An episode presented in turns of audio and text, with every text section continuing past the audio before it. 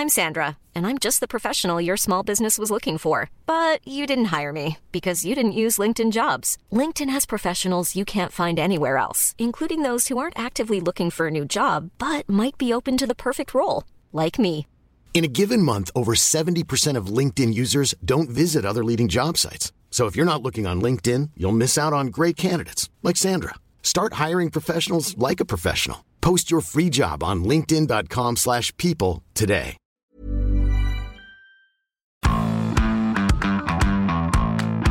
Bonjour à tous et bienvenue dans Zone Mixte, le podcast de la rédaction des sports de 20 minutes. Aujourd'hui, je suis avec euh, Emeric. Salut Emeric. Salut William, salut tout le monde. Tu vas évidemment revenir sur le sujet central de notre pays euh, et pas que depuis bientôt une semaine puisque ça devient un incident diplomatique, hein, Très peu de clairement. choses près. La Russie et l'Ukraine seraient presque jaloux. Je veux bien sûr parler de la finale de la Ligue des Champions Liverpool-Real et des nombreux débordements qui ont eu lieu au Stade de France samedi dernier et auxquels le monde a assisté en Mondiovision en direct live. Exactement, en Mondovision, c'était une belle image de la France. Hein. Alors je m'étais dit que je ferais pas l'accent, mais allez, ah, Paris, la Tour Eiffel, les bateaux-mouches, le Lido et le savoir-faire des autorités françaises en matière de gestion des supporters. Un sujet hein, qu'on a déjà abordé euh, tous les deux dans un précédent podcast et qui résonne d'autant plus aujourd'hui. Donc voilà, tout le monde le sait, hein, ce qui devait être la grande fête du foot samedi soir au Stade de France a tourné au fiasco total avec des scènes d'émeutes glaçantes. Il suffit de voir les nombreuses vidéos tournées par les supporters et les journalistes présents sur place pour se rendre compte bah, du chaos ambiant qui régnait sur le pari du Stade de France. quoi. Je rebondis quand même sur ton accent, euh, c'était American Paris. Exactement, série Netflix qui va bientôt sortir. Bref, si la chronologie des faits euh, qui ont mené à ce foutoir reste encore à établir dans le détail, hein, Mhm. ça prendra du temps pour sûr. Est-ce que tu peux un peu résumer euh, les choses, ce qui s'est passé? On a essayé de résumer, et je te cache pas que c'était un peu le merdier. La raison principale, et ça on peut d'ores et déjà l'affirmer, hein, c'est un, dispositif de préfiltrage qui été mis en place par la préfecture de police de Paris aux abords du stade, qui était totalement inadapté à la situation et créant en fait des sortes de goulots d'étranglement jusqu'à ce que tout cela pète sous la pression des dizaines de milliers de supporters qui venaient de Paris et que les choses euh, bah, partent totalement en vrille. La suite, on la connaît, vous la connaissez, vous l'avez vu. Les forces de l'ordre ont été totalement débordées et face au manque de coordination, il faut le dire aussi, hein, dans la chaîne de commandement, ceux-ci ont commencé à charger les foules entières, à balancer le gaz lacrymo à tour de bras. Et on a vu bah voilà, des familles gazées sans raison apparente, des moments pleurs euh, écrasés contre les grilles du stade. Et au milieu de tout ça, il faut aussi le dire, euh, des petits malins euh, qui en ont profité euh, bah, de la panique pour escalader les grilles et entrer sans ticket. Ouais, Des images qui ont pas mal circulé. Au final, euh, Ouais. le match a été retardé d'une bonne demi-heure, euh, 40 minutes, qui est assez exceptionnel dans l'histoire des finales de la Ligue des Champions. Mhm. Et la France s'est payé un énorme scandale international, qui n'est pas prêt de retomber d'ailleurs, hein, parce que là, Ouais, alors on enregistre début, ce hein. podcast, euh, ça fait plusieurs jours, c'est toujours pas trop retombé. Parmi les centaines de témoignages de fans présents sur place, retenu celui de Paul Machin, Paul Machin. un supporter de Liverpool qui a une web TV consacrée au Red. Euh, Qu'est-ce qu'il nous a raconté, euh, ce Paul Machin Il a écrit sur Twitter J'ai suivi Liverpool partout dans le monde, j'ai assisté à cinq finales en Europe, je n'ai jamais vu une telle incompétence dans l'organisation. Mais le pire restera la brutalité horrible de la police française, gaz lacrymo, armes pointées sur les supporters. Et ça, c'est que le début du scandale, on est bien d'accord. C'est clairement ça. Parce que derrière, faut être euh, solidement harnaché hein, pour voir de quelle manière les ministres en charge de ces questions, donc Gérald Darmanin, ministre de l'Intérieur, et la nouvelle, hein, ministre des Sports, Amélie Oudéa-Castéra, qui a un joli début de mandat. Faut voir comment ils ont géré la crise. Mais avant même qu'on parle des deux, voilà ce qu'a déclaré, hein, je te lis droit dans ses bottes, le porte-parole de la préfecture de police de Paris après les incidents. Aucun incident grave n'est à déplorer, aucun blessé grave n'a été pris en compte par les pompiers. C'est aussi le bilan qu'il faut retenir. L'utilisation des gaz lacrymogènes a été faite de manière encadrée pour faire cester les tentatives d'intrusion et les mouvements de foule. Alors très honnêtement, Solide besoin- sur ses appuis. Hein. très très très solide, franchement, costaud le bonhomme. Pas besoin hein, d'être un chien truffier hein, pour affirmer que c'est au moins partiellement faux. Et les nombreuses vidéos de gazage gratos devant une foule apeurée le prouvent. C'est pas nous qui les inventons. Les gens qui étaient sur place ont témoigné. Alors j'ai pris le témoignage d'un autre supporter de Liverpool, Carl Clement, auteur de livres sur l'histoire du club, et qui a dit à nos confrères de l'équipe, bah, lui aussi, hein, il a dit j'assiste à des matchs à Anfield en Angleterre, à travers l'Europe depuis 22 ans, et je n'ai jamais vécu des choses pareilles. Mon enfant de 9 ans a subi les gaz lacrymaux que la police euh, s'amusait à lancer.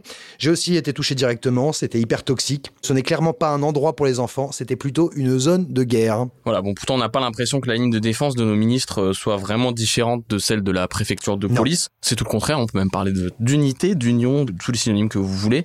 Lors d'un point presse organisé à l'issue d'une réunion interministérielle organisée lundi, Gérald Darmanin s'est félicité, oui, s'est félicité, lui aussi qu'il n'y ait pas eu de drame et que les décisions prises aient empêché qu'il y ait des décès. Voilà, on Comme en si est là. c'était quelque chose euh, qu'on pouvait attendre. hein. Genre, Alors, il y a des bars à Bravas, euh, voilà, c'est Boca Ligue des Junior River Champions. Plate. euh, C'est ça. Donc on est en France, euh, finale de Ligue des Champions sympa sous le soleil. On en est à se féliciter qu'il n'y ait pas eu de mort. Bah, donc effectivement, il faut quand même le noter. En gros, pour lui et la ministre des Sports, depuis euh, cinq jours, depuis une semaine, la ligne c'est c'est pas nous, c'est les autres. Et principalement les fans de Liverpool. C'est un peu triste d'entendre ça quand tous les observateurs euh, s'accordent à dire que bah voilà, la foule a plutôt bien réagi au vu du désordre ambiant. Et là, je vais citer Vincent Duluc de l'équipe dans son édito de lundi parce qu'il a bien résumé la chose. Il dit la foule était exceptionnellement calme et patiente compte tenu des circonstances. Il n'y a pas eu d'affrontement entre supporters, pas un gramme de hooliganisme, alors que blâmer les fans de Liverpool pour le chaos est un scénario trop familier pour l'Angleterre et ce club, après que les enquêtes ont démontré la faillite et les mensonges de la police lors de la tragédie d'Hillsborough. On se souvient, hein, en effet, de, de ce tragique mouvement de foule qui avait fait 97 morts à Sheffield en 89 et dont certains présents ce jour-là à l'époque étaient au Stade de France samedi. Quoi. Le souvenir, il fait mal. En plus, en termes de dignité et de messages envoyés, c'est quand même pas ouf. C'est pas génial. Revenons à la rhétorique de nos ministres, hein, si tu veux bien, Ouais. parce qu'il y a encore des choses à dire. C'est pas fini, c'est loin d'être fini même. Carrément. En termes de dédouanement, nos gouvernants, ça se pose là. On frôle quand même le génie et la malhonnêteté. Hein. Euh, On n'est vraiment pas les seuls à le dire. Je tiens à dire voilà, que c'est pas une quête personnelle qu'on est en train de mener. Ils ont évoqué pêle-mêle, alors pour expliquer tout ça, hein, l'horreur tardive d'arrivée des fans de Liverpool au stade, la proposition des fans anglais à se comporter comme des sauvages à créer ce genre de trouble, alors qu'on sait que c'est arrivé cette saison en Coupe d'Europe dans tous les pays et dans de nombreux clubs. Qu'est-ce qu'il y avait d'autre? La grève de la RATP, hein, sur le RERB évidemment, et puis surtout, surtout, la carte magique, le fameux, je cite, mal racine, comme le dit le ministre de l'Intérieur, la fraude massive, industrielle et organisée de phobie. C'est ça, parce que si c'était pas euh, les hooligans, c'était forcément autre chose, et donc cette autre chose, c'était c'était les billets, c'était pas l'organisation, c'était la faute des faux billets. Darmanin et Oudéa Castera ont affirmé à maintes reprises qu'il y aurait eu entre 30 000 et 40 000 détenteurs de faux billets. 30 000, euh, c'était à peu près. On a vu des images aussi le même jour, hein, le nombre de personnes qui célébraient à La Rochelle euh, la Oui, victoire en pour donner un peu une idée. ouais. Euh, c'est une bataille euh, du Seigneur des Anneaux, le retour du roi à peu près quoi. C'est euh, c'est le Mordor le truc. Hein. C'est donc ce qui aurait occasionné ce chaos sur le paradis du Stade de France. Donc chiffre totalement fantaisiste. On l'a démontré à maintes reprises, pas que nous, évidemment, tous les médias, mais notamment 20 minutes. Euh, ça a été corroboré par les témoignages des observateurs sur place, les vidéos, voilà, on l'a déjà répété. En réalité, c'est- mais on va dire, hein, euh, on est des naïfs, ça ne doit être que pure coïncidence, mais ce chiffre de 30-40 000, ça correspond étrangement au nombre de fans de Liverpool venus en France sans billet et qui ont assisté à la finale depuis la fan zone installée sur le cours de Vincennes, dans le 12e arrondissement et dans le calme le plus total. Et qui en plus se téléportait donc euh, en un claquement de Ah doigts au Stade de mais France. ils, ils sont forts ces Anglais. hein. Un peu de chiffres, je t'avais donné quelques Ouais, chiffres, un peu de plus. chiffres pour étayer tout ça quand même. Selon nos confrères de BFM, 48 gardes à vue ont été prises par le parquet de Bobigny, mais aucune n'est intervenue pour des faits liés à des intrusions de faux billets euh, d'entrée au match. Donc Voilà. euh, tu me l'accorderas, c'est un bilan bien maigre. Si, comme le dit le ministre, 40 000 supporters sans billets ont afflué à Saint-Denis. Et alors, je rajoute même qu'il y a eu même des images plutôt cool, euh, par exemple des supporters de Liverpool qui faisaient un peu le ménage dans la rue. euh, Effectivement. donc euh, des trucs plutôt sympas. Les fameux sauvages, quoi. Voilà. D'ailleurs, c'est ce que disait Ronan Evin, pour rebondir sur les chiffres que tu viens de donner. Le directeur exécutif de Football Supporter Europe, une association de défense des droits des supporters, dit que bah voilà, ce chiffre, comme on l'a dit, hein, est totalement fantaisiste. Et en entendant Gérald Darmanin dire cela, franchement, je te jure, les Anglais ont recraché leur pudding sur le tapis. Jamie Carragher, ancienne gloire des Reds et consultant pour Sky Sports, a même traité Darmanin de fraude sur Twitter.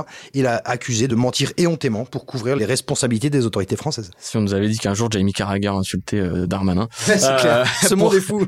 Pourtant, lors de l'audition hier, euh, enfin mercredi donc devant les sénateurs, le ministre de l'Intérieur a plus ou moins maintenu sa version des faits. C'est incroyable, hein, cette constance euh, Ah est bah, admirable, hein, il, limite. il lâchera pas. Il y a certains confrères du Parisien qui ont eu des gens de la, la majorité qui disent que le mec est comme Sarko, il n'avouera jamais, même s'il sait qu'il a tort. Petite parenthèse refermée, voilà, il est revenu sur cette fourchette de 40 000 devant le Sénat, expliquant qu'il s'appuyait sur les chiffres donnés par la RATP et la SNCF. Il a réaffirmé hein, que 110 000 personnes se sont présentées dans et autour du stade, soit donc 35 000 supporters de plus que la jauge prévue. Il a ajouté également que pendant la première mi-temps, un très grand nombre de supporters anglais sont rentrés par les transports en commun. Là, je le cite, la RATP et la SNCF peuvent le confirmer.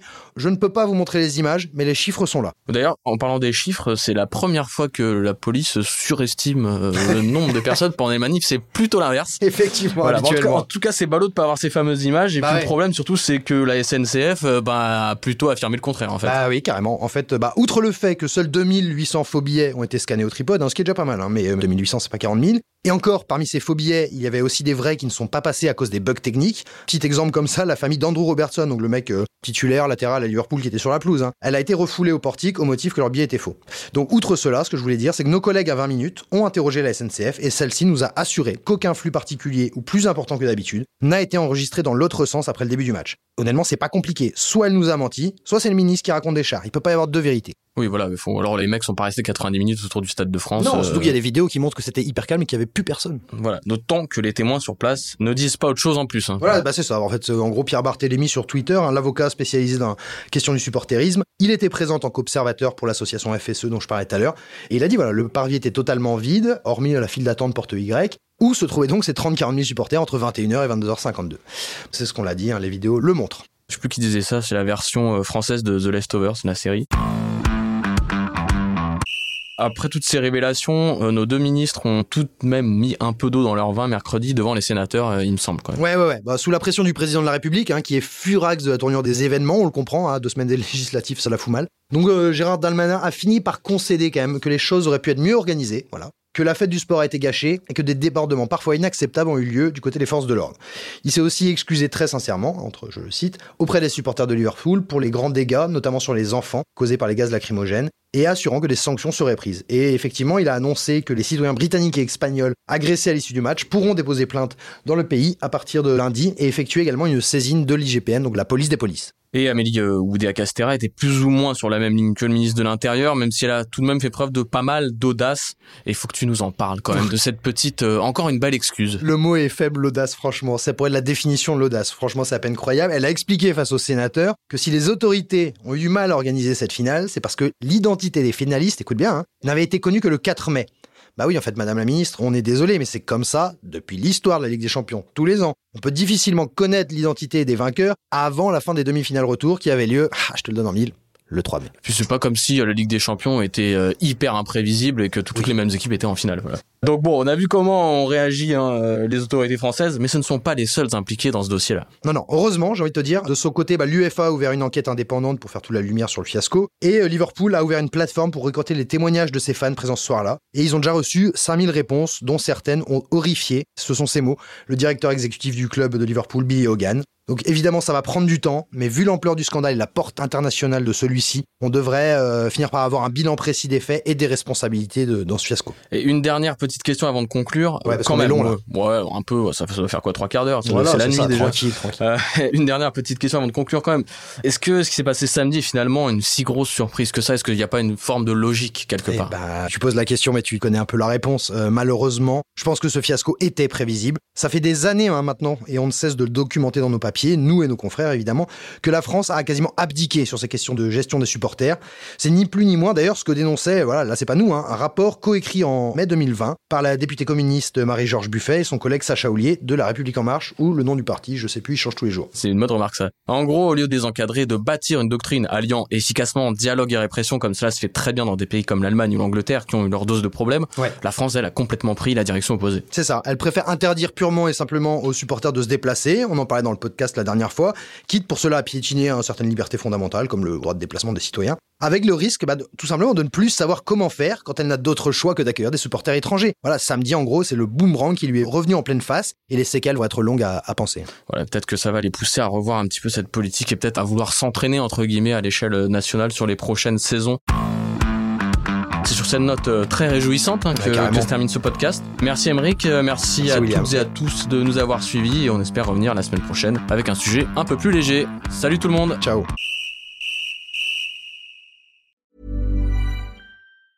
Hey, it's Danny Pellegrino from Everything Iconic. Ready to upgrade your style game without blowing your budget? Check out Quince. They've got all the good stuff shirts and polos, activewear, and fine leather goods, all at 50 to 80% less than other high end brands. And the best part? They're all about safe, ethical, and responsible manufacturing. Get that luxury vibe without the luxury price tag. Hit up quince.com slash upgrade for free shipping and 365 day returns on your next order. That's quince.com slash upgrade. Ne va pas se quitter comme ça.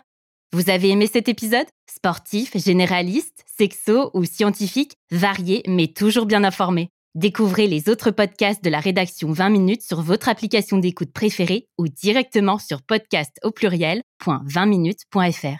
Et merci de nous avoir écoutés.